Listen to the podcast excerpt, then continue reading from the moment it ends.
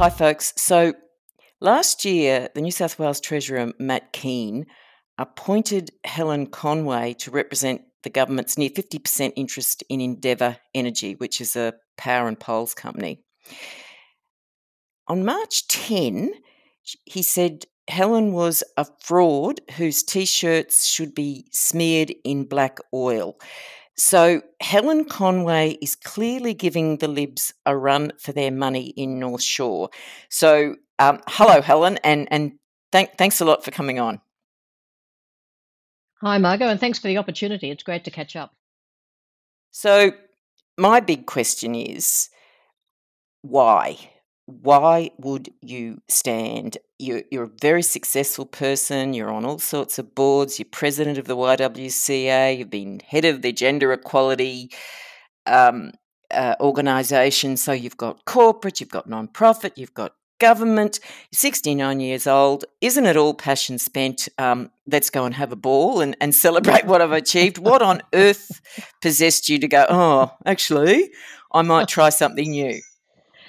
Well, it's a it's a good question, Margo. I've got a lot more energy left in me and a lot more passion to get things right. So I've spent my life doing different things, trying to fix things, and so this is another opportunity, and I have to say, an extremely big challenge. Um, I was approached by a community group some eight months ago, and they asked if I would uh, uh, stand, and I said, um, "Look, uh, I don't think so." Um, I know what politics is like. I've been on like I've been on the periphery for quite some time. I know how it works, and perhaps uh, I'm not quite up for all that. So I had further conversations with them over uh, the months, and I suppose what ultimately tipped me over the edge and to say yes was just the lack of integrity. I mean, every day we picked up the paper and we found yet another scandal. Um, there was either you know a bushfire fund rort or you know a jobs for mates or something like that. And I, I have been very critical of the two party system. So I thought, well, you know, I have spent my life trying to make things right. I'd like to have a go at this. And uh, so, um, hand on heart, um, and then, of course, with the great support of all my family, they said, go for it. And so I said yes. And so that's why I'm doing it. You know what I love about it is that community independents basically be in their 40s, 50s, and everyone mm. blames the baby boomers. I'm, I'm one of the last ones. It's like baby a baby boomer's gone, right. I'm gonna I'm gonna I'm gonna get in there as someone who's been around a long time and knows how the system works and knows how to how to improve the system. So anyway, congratulations. Mm. It's it's such a big thing. Now, clearly for Matt Kean and the Libs to be so aggressive, which is is not normally suitable to a safe seat. People tend to like more constructive engagement. You must mm. be doing something right. So tell me, had you had any involvement in the community independence movement before you stood? who you vote, who you voted for in North Sydney, and how your campaign has come together. Well, I, I have had no community involvement um, with those uh, representative groups, the sort of the independent movement as such. Um, obviously, I've had involvement in the community. I've done a lot of community work over the years.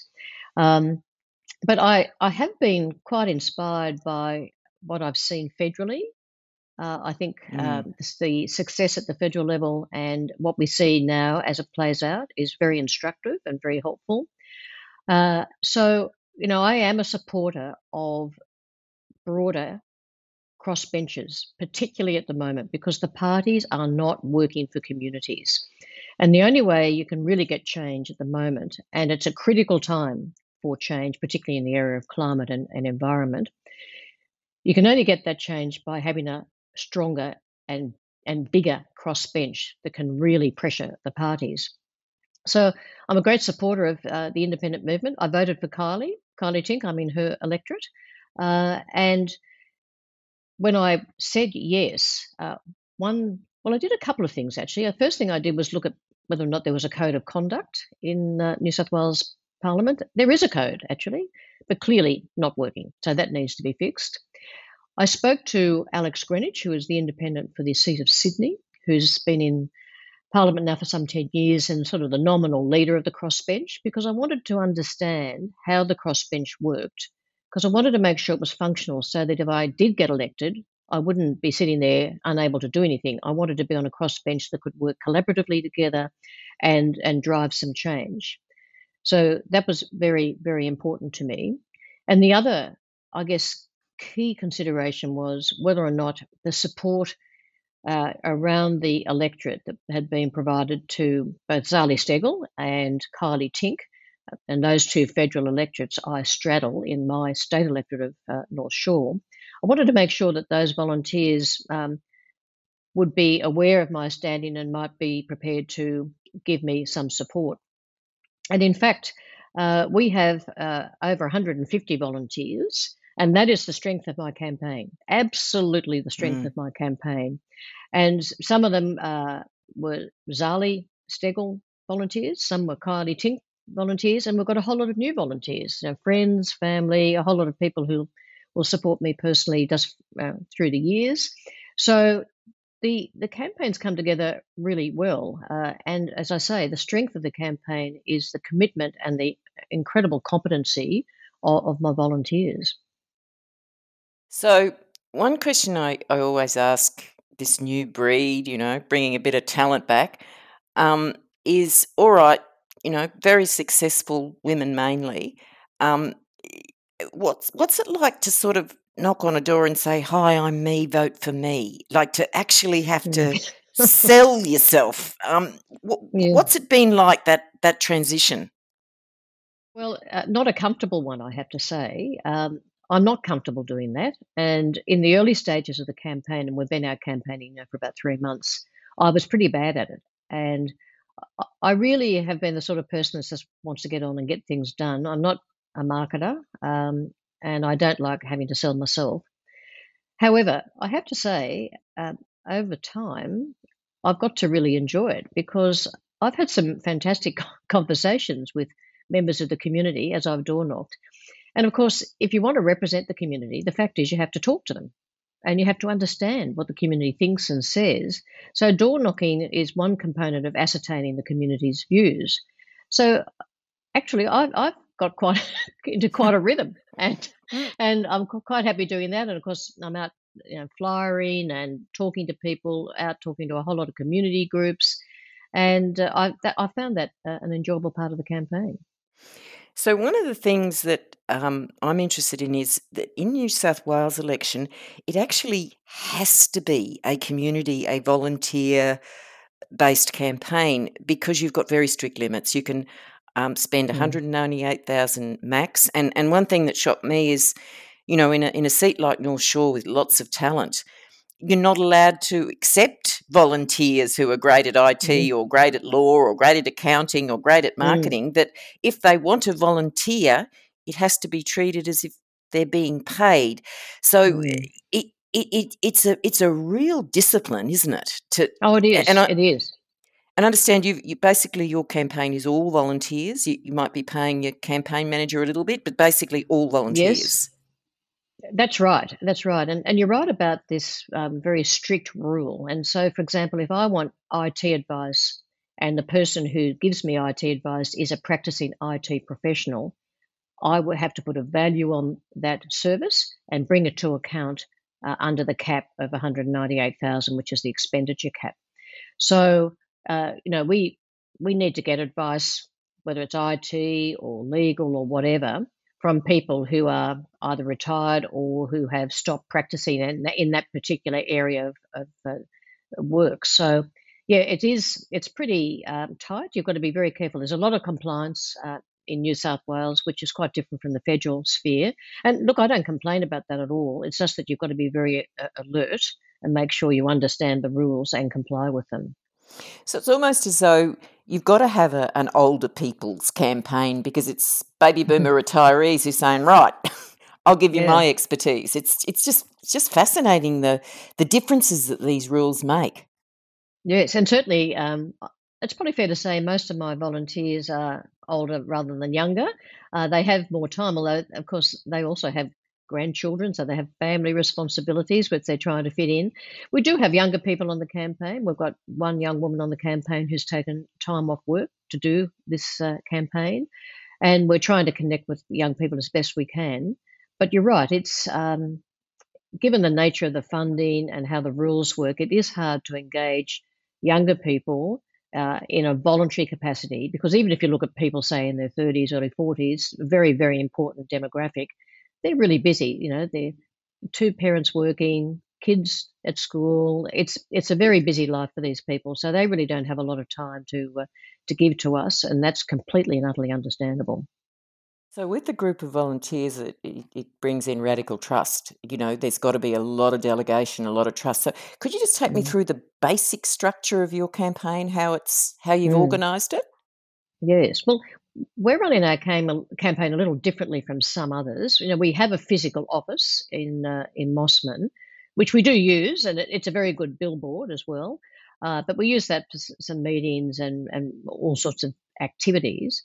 But but by and large, we mostly operate online, and Mm, it, it's not because we're not physically close to each other, but travel time eats up a lot of time.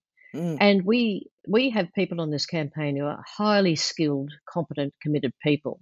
So, you know, I have a campaign manager, and working with the campaign manager, we have people like, you know, we have a finance lead, a compliance lead, a volunteers lead, a community liaison lead, a comms lead, an IT lead, a merchandising lead. So we've got all these people who sit uh, within the group and really, it's like a distributed authority model. Um, people know what they have to do. They understand fully uh, what they have to do. And some of them have worked previously on Zali Steggall's campaign and on Carly's campaign.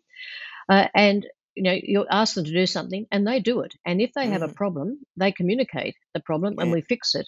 But there's, you know, it's it's a bit unusual because people expect a slightly more bureaucratic model to get things done, particularly mm, in an area where there's a lot of compliance and, and that. But mm, what we've found with the, the quality of the people we've got on this campaign, that model works really well, and we save a lot of time. We do, as I say, most of the stuff online. Uh, we, you know, we have chat groups um, set up for different um, sort of disciplines and, and groups of people. So the communication is is constant and mm, very immediate. Uh, mm. so for us, it's working really, really well. So, so let's have a look at the the seat of uh, North Shore. Mm. The the MP is a a moderate, Felicity Yes, Wilson, yes, and you know, very very safe seat, very wealthy seat, you'd have to say. And she yes. suffered a twelve percent swing on primaries at the two thousand and nineteen Mm. thousand and nineteen election, and uh, a woman called Carolyn Corrigan, who is now the mayor of Mosman, where you Mm. really need to get those Liberal voters to vote for you, got twenty percent. And mm. on two candidate preferred, yes, Felicity got 61%, but she Mm. got a Mm. minus 10% swing. So there's Yep. something there for you to play with. So I want to Yes. ask how you, your take and why you think Felicity as a representative might be vulnerable. Well, I think first of all, there is a groundswell supporting independence. And as I say, my electorate of North Shore straddles both Zali Steggall's Mm, electorate of Warringah and uh, Kylea Tink's electorate of North Sydney. So there is this recognition here that independents um, can get elected and do things.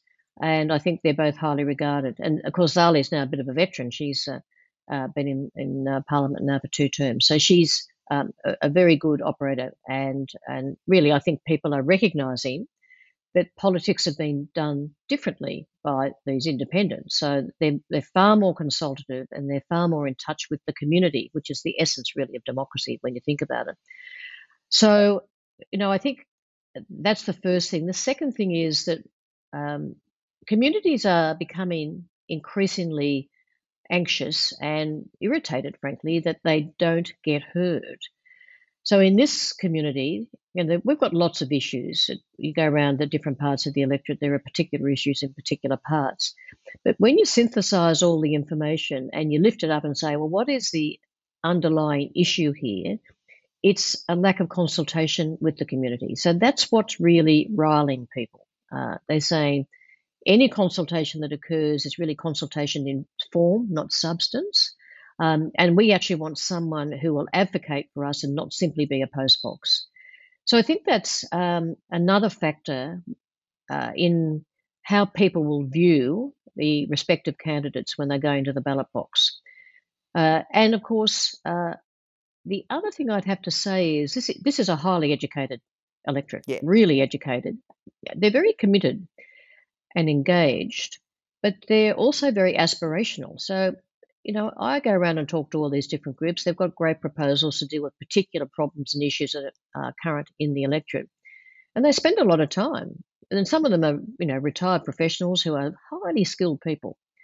And they prepare submissions and they do a whole lot of things, and then they go and knock on the door in Macquarie Street, and the door never opens. So Mm, they just there's a level of frustration um, mm, that uh, really here um, they don't care about us. Uh, we're said to be wealthy NIMBYs, um, and really the government, frankly, needs to spend money in the west where most of the marginal seats are. And we don't begrudge money going to the west, but the sense here is that we've been taken for granted, and people really feel that they don't have an advocate. Um, this sort of question gets back to what I was saying before, but I'm assuming from the fact that you decided to have a go that you think quite a lot needs to be done to reform how Yeah. our democracy works. Could, could you take me Mm. through what you think the core vulnerabilities are and how electing you can help reform and improve our democracy? Mm. Well, look, I think th- this government's been in for three terms, and it's just it's tired and out of touch, and it's got no good ideas. It's just run out of ideas. Mm, But the other thing that is really concerning is that you know the government has continued to debase process, uh, and it's openly rorting, mm, and that really is pretty concerning. And if if that behaviour isn't addressed, it becomes normalised, and that really then threatens our democracy. So, how do you deal with that? Well, the only way you can deal with that at the moment is to make the parties rebuild. I, I actually have a view that you should have strong parties in a mm, democratic system. But if we look in New South Wales, I'd have to say I think the Liberal Party's Liberal Party has to completely rebuild, and mm, obviously at the federal level, it completely um, it needs to completely rebuild. And I think the Liberals in the state are close to that position. And you can see as you get closer to an election and at the end of a third term, the you know factional bitterness starts to mm. break through into the media. And so there's a lot of dysfunction internally within the government and that sort of spills out into the media as things get a little more stressful. So for me you know this is such a critical time most particularly for you know integrity for climate for biodiversity that we need to do something in this election to make change. And i'm very satisfied that a stronger crossbench will be able to drive you know, better legislative outcomes and better policy. And importantly, will hold the, you know, the government of the day to account. Yep. So we need the, the, the ideal situation, obviously, for us is a minority government where we can really, you know, pressure the government to do things better, whoever might form the government of the day. Okay, uh, full disclosure, I've been reporting many years the, the fight of the Liverpool Plains farmers, which now Mm, who now face CSG mining and a pipeline on their agricultural land, and also more mm, recently for ending native forest logging. Now I know you have strong policies on both of those, and you met mm, the Liverpool Plains farmers when they came to town mm, recently. mm, Where do you stand? Is this a condition? Is this, a, uh, you know, if, if you balance the power, is it is it on the mm, table? And not only that, you know, you've got other big issues too. mm, how mm. would you approach a, a, a balance of power situation? Mm. Well, you're right. There are lots of big issues, and and the Liverpool Plains is a huge issue in my view. And I'm I'm absolutely opposed to uh, that uh, Narrabri project. I'm opposed to the pipeline.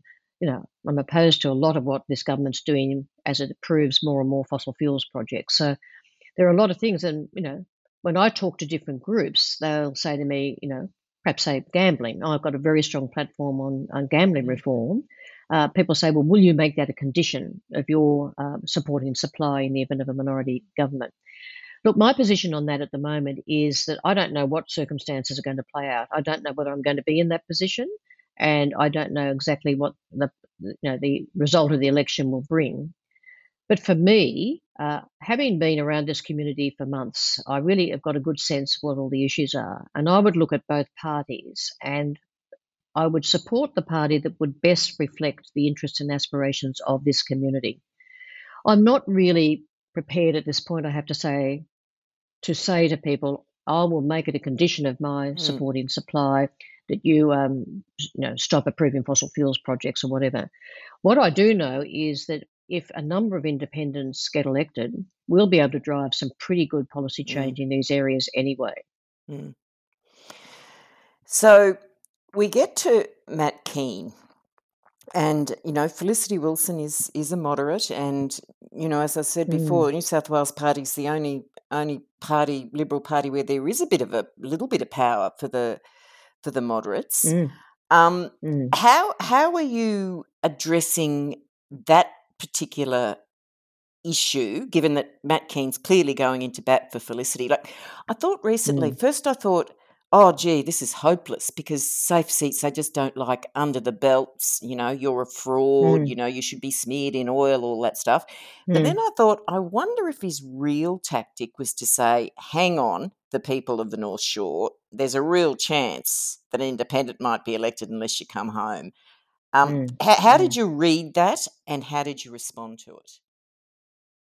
Well, I was surprised by his comments, I have to say. I mean, Matt Kean knows me. Uh, and as you said earlier in the podcast, only eight months ago, he reappointed me to the board of Endeavour Energy to, to, to represent the government on that board. He knows my background very, very well. Yeah. In fact, I only, I think it's three weeks ago, I saw him up at the produce markets and had a bit of a chat to him. So he knows very well um, my background. So, you know, in eight months, I've gone from uh, angel to devil. Uh, so this is obviously a political ploy, um, and I read it as such. So, you know, I'm very proud of my history working in the energy sector, and he was referring, of course, to Caltex. But you know, that was I started at Caltex um, 24 years ago, uh, a long time ago. But I understand how the energy sector works. It gives me that, that sort of deep experience and insight will be very valuable as New South Wales moves to a greener economy along that pathway of decarbonisation. So I can bring a lot of experience in this space. And of course, Endeavour Energy, it's a network provider and is involved in renewable energy initiatives. Mm, And I've been on mm, that board for five years. So, mm, and the transition that I have gone through represents exactly the transition that this community's gone through as the science has changed over the years and we understand the urgency of acting. Uh, so I, I was sort of surprised, but then I, given all that, I thought, well, it's sort of um, it's just politics. I, I'm not going to rise to that. Um, I thought the comments were, were juvenile, and, and, and, and in fact, they were misinformed. He, he said I'd made my career off the back of big oil. That's completely wrong. I mean, I did work for Caltex, but I've done a thousand other things. Um, so they were misinformed, but I also I was disappointed because he does have a leadership position in New South Wales politics, and I think that was poor leadership behaviour. But for me, uh, I'm not intimidated by that. Uh, we just bat on. Now we're running a campaign that focuses on policies, not people.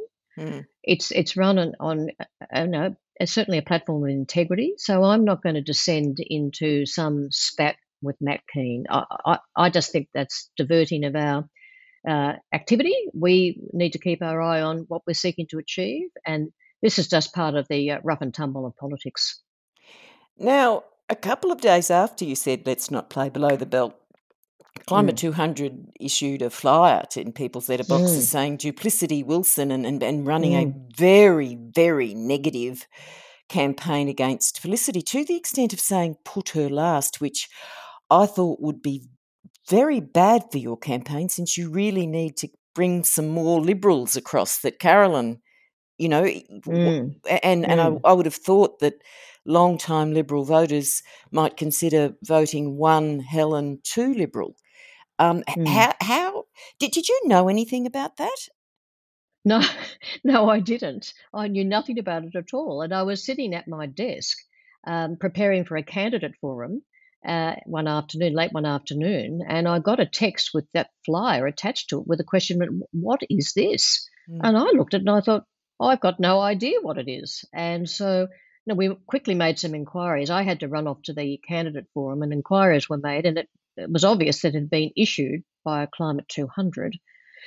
And, you know, those sorts of flyers take some weeks to pull together. You know, you've got to design them, print them, and then I think, you know, they probably got Australia Post to deliver the, the uh, little flyers.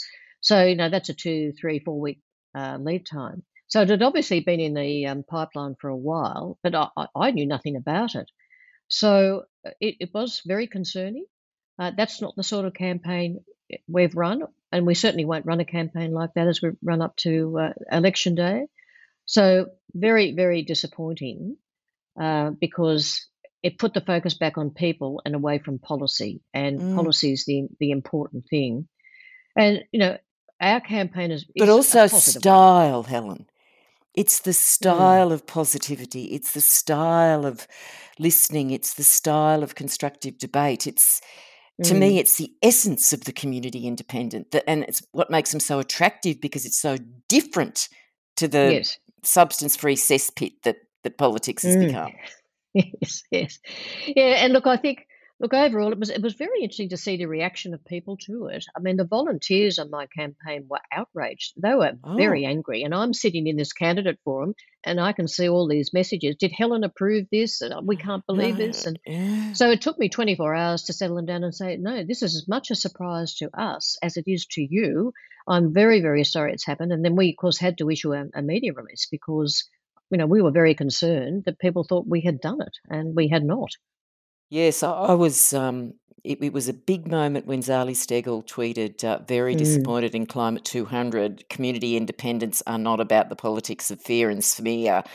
Obviously, Yep. these these tensions will arise, but um, uh, I, I noticed that you actually publicly distanced yourself in the Sydney Morning Mm. Herald from Climate 200. And I'm just wondering, what, what assistance has Climate 200 given you in, in this campaign? Well, uh, certainly. I mean, so as you know, Margo, this is a, a community-led campaign. It's a grassroots yep. campaign. You know, we have, as I say, you know, over 150 volunteers. We have, uh, we're crowd-funded uh, this campaign, and you know, the oh, cap oh, really? is 198. Yeah, so we've just gone out well to everybody done. and we've asked them to to you know donate. So as we know, it's 198,000. We haven't got to 198,000 yet, but we're fairly close. Um, so Climate 200 have given us some advice um, just on technical things about, you know, electioneering and things of that nature. I mean, I knew a lot about this anyway because I used to chair Women for Election Australia, which is a not for profit that trains women to stand for public office, a non partisan organisation.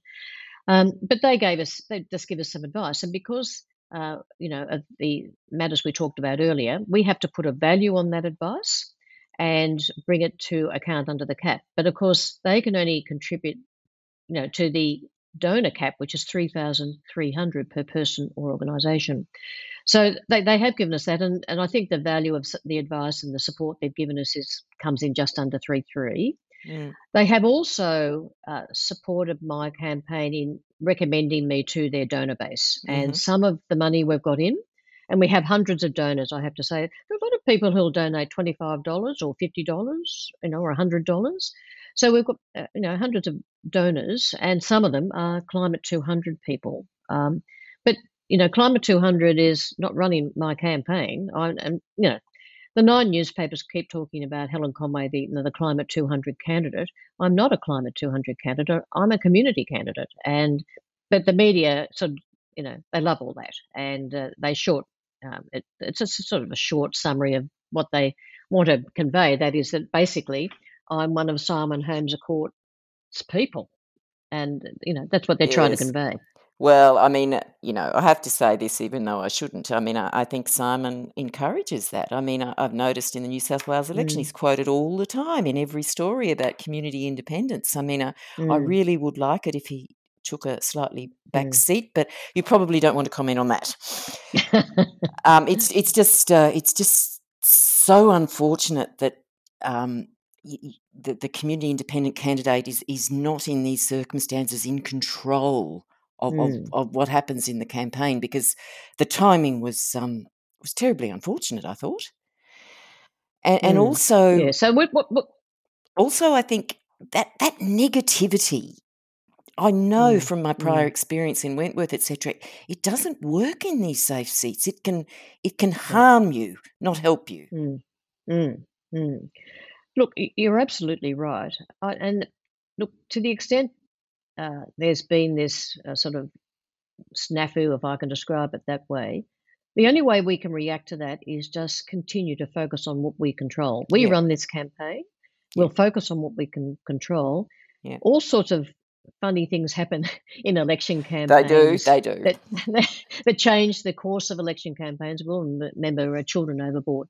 So you know, campaigns um, are subject to those externalities over which you have no control. And so, and it's what I was saying to the volunteers. You know, we they said they're very angry and they're saying this should never have happened, etc. And Yeah. I said, we're just got to let that go. We've Yeah. got to focus on what we're doing and focus on what we control and continue to conduct our campaign in the same manner that we have from day one. All right. So you've got three big problems. One was ID, which it sounds like if you and your volunteers have done an enormous amount of work on. The Mm. second is the funding caps, but Yep. again, you know, you've clearly you're clearly Mm. making a run of it. And the third, of course, is the really big one, which is optional Mm. preferential voting. Um, Yep. you know, the whole strategy of community independents is to take enough first preferences off off the Liberals, Labor, and Greens to finish second, and then and then and then preferences will take you over.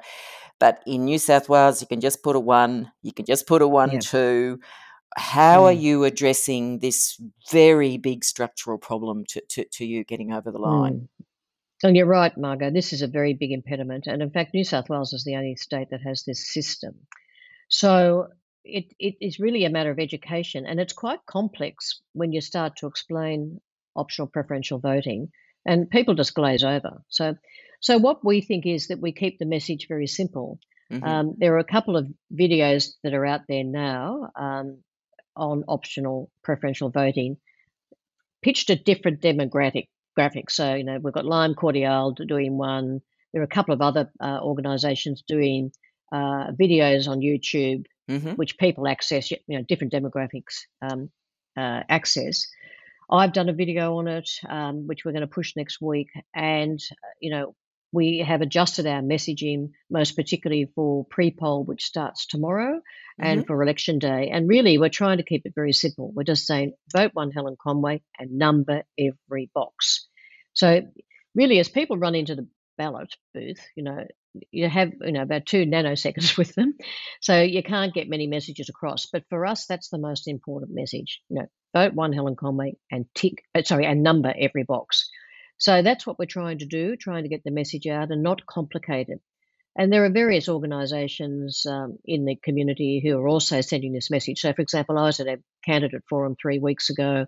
At the end of the forum, the convener of the forum got up and said, You must number every box. So, people are trying to get the message out to their different community groups. But it is it is a very big barrier, uh, and we know that we need those, uh, as you say, Labor and Greens preferences. Now, the how to vote cards are all out um, for North Shore. They've been signed off by the Electoral Commission, and you know, we have first preferences from Labor and the Greens. Mm-hmm. So basically, And I'm number you two. Yeah, so yeah, I'm number two on the ballot too. Yeah, yeah. oh, are you? Oh, who's above you? Uh, well, it's a um, it's an organisation called Informed Medical Options Party. Uh, a euthanasia party? Or? Well, I think I think they're anti-vaccination Oh, uh, the anti-vax parties. party. All right. Yes, I think I think essentially Right. that's what they are. Look, I don't know a lot about them to be honest. I have met the candidate. I met the candidate for the first time last night at a candidate forum, um, and so they're number one, and I'm number two, Mm. um, and then it goes down the list of seven. Yeah. Yeah. Okay. Um, now, s- serious structural issues. So Geoffrey Watson QC said that launched your campaign and said you would be the most Mm. qualified, um, most talented person ever to come in the building. You know, or no, not ever to come in the building. That that would be in the building after after the election.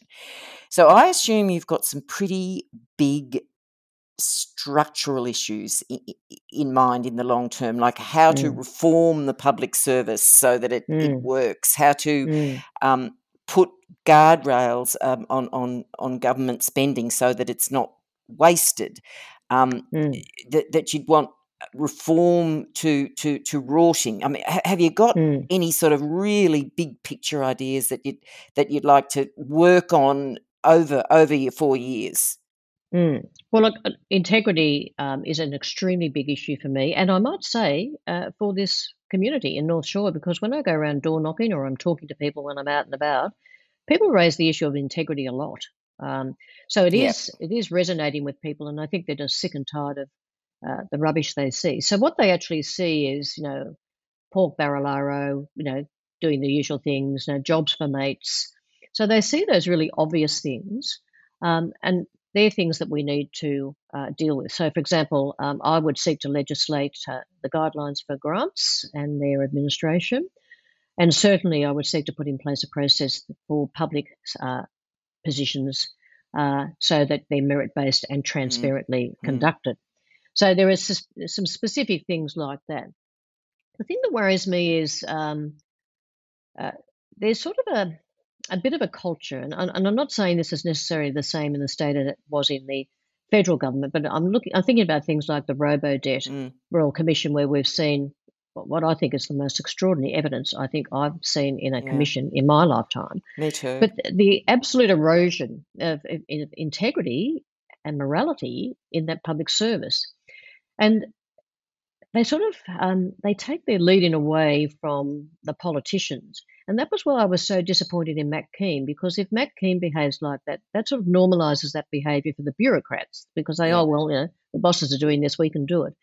So I think, uh, and it's it's hard to put your finger on it, but you hear these stories about people saying oh well we can do this and we can do that, and you think oh my god don't you see that's a conflict of interest? So yeah. that sort of level of um, not being astute about you know conducting yourself in an impeccable manner. But the, but the other thing that really um, I think is a matter of integrity is how this government um, spends money, and it's Yeah. our money, not theirs.